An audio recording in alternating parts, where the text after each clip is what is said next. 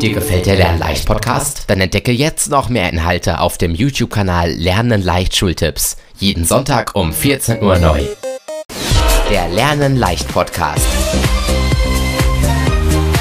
Schule und Lernen in einem Podcast. Und hier ist Mathis Tanger.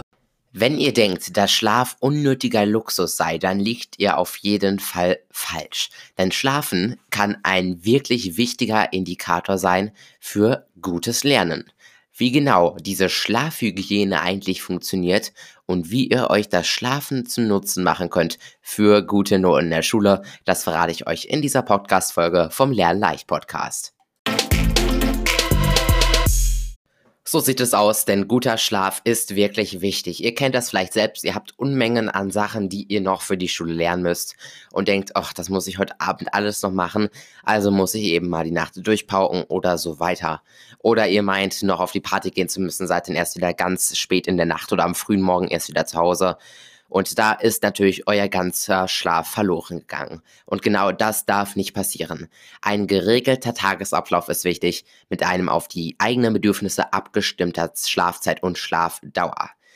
Ja, das ist so der Regelsatz, den ich jetzt nochmal erklären möchte. Jeder Mensch und vor allem Jugendliche brauchen einfach viel Schlaf. Erwachsene Menschen liegt der Schlaf ungefähr nochmal sieben, acht Stunden sollten drin sein. Aber je jünger das Kind ist, je jünger der Mensch ist, desto mehr Schlaf sollte er haben. Und dieser Schlaf ist ganz wichtig. Man sollte sich auf jeden Fall von diesem Denksatz, von dieser Denkweise verabschieden. Wenn ich jetzt die ganze Nacht durchpauke, dann habe ich mehr Erfolg. Das stimmt allerdings nicht. Macht diese Pause, legt euch hin, schlaft, atmet noch mal ein paar Stunden durch und macht dann am nächsten Morgen erstmal weiter. Es hat wirklich keinen Sinn, die Nacht durchzulernen, wenn am folgenden Tag die Klausur ansteht. Legt euch lieber einige Stunden lang hin, sechs, sieben Stunden, und am frühen Morgen steht ihr nochmal auf und wiederholt alles, was ihr euch am Vortag gemerkt habt. So können schon wenige Gläser Bier den während des Tages so mühsam aufgenommenen Lernstoff wieder zu 30% aus dem Gedächtnis löschen.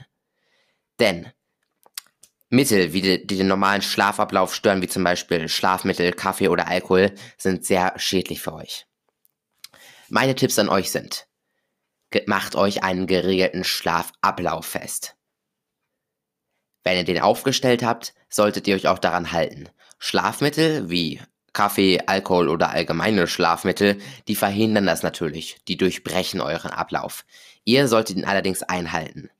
Es gibt keinen Gedächtnisweltmeister, keinen Schüler, der nur Einsen schreibt, der die Nächte vor einer Meisterschaft, vor der nächsten Klausur durchgefeiert hat oder durchgepaukt hat.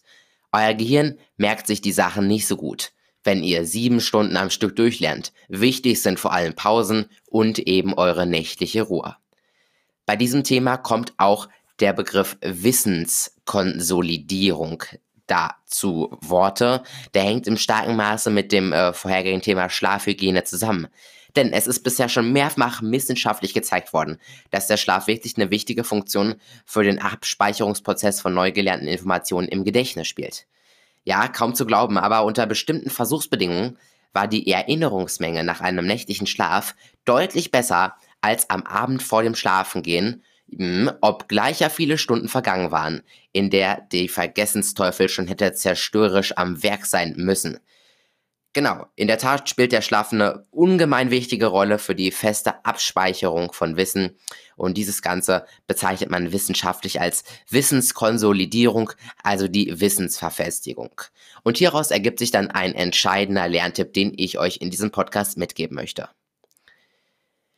Der Tag ist vorbei, ein anstrengender Schultag mit acht Stunden Unterricht. Ihr seid nachmittags um drei, vier Uhr, sei es halb fünf aus der Schule gekommen, sitzt dann noch an den Hausaufgaben und dann müsst ihr eben noch lernen. Das ist allerdings nicht gut, wenn ihr dort erstmal durchlernt. Nein, ihr solltet Pausen machen. Was macht man in diesen Pausen? Viele Schüler gehen natürlich erstmal ans Handy. Auf keinen Fall. Ihr solltet nicht ans Handy gehen. Auch solltet ihr nach einem langen Lerntag abends keine auffüllenden Filme mehr sehen. Und man sollte die wichtigsten Lerninformationen direkt vor dem Einschlafen noch einmal wiederholen. 10, 15 Minuten reichen dafür in der Regel. Denn vielleicht habt ihr es ja selbst schon mal gemerkt, ihr habt euch abends kurz vor dem Bestgehen nochmal die Vokabeln angeschaut, die ihr zum folgenden Tag lernen müsst. Und schwupps konntet ihr sie auf einmal am folgenden Tag.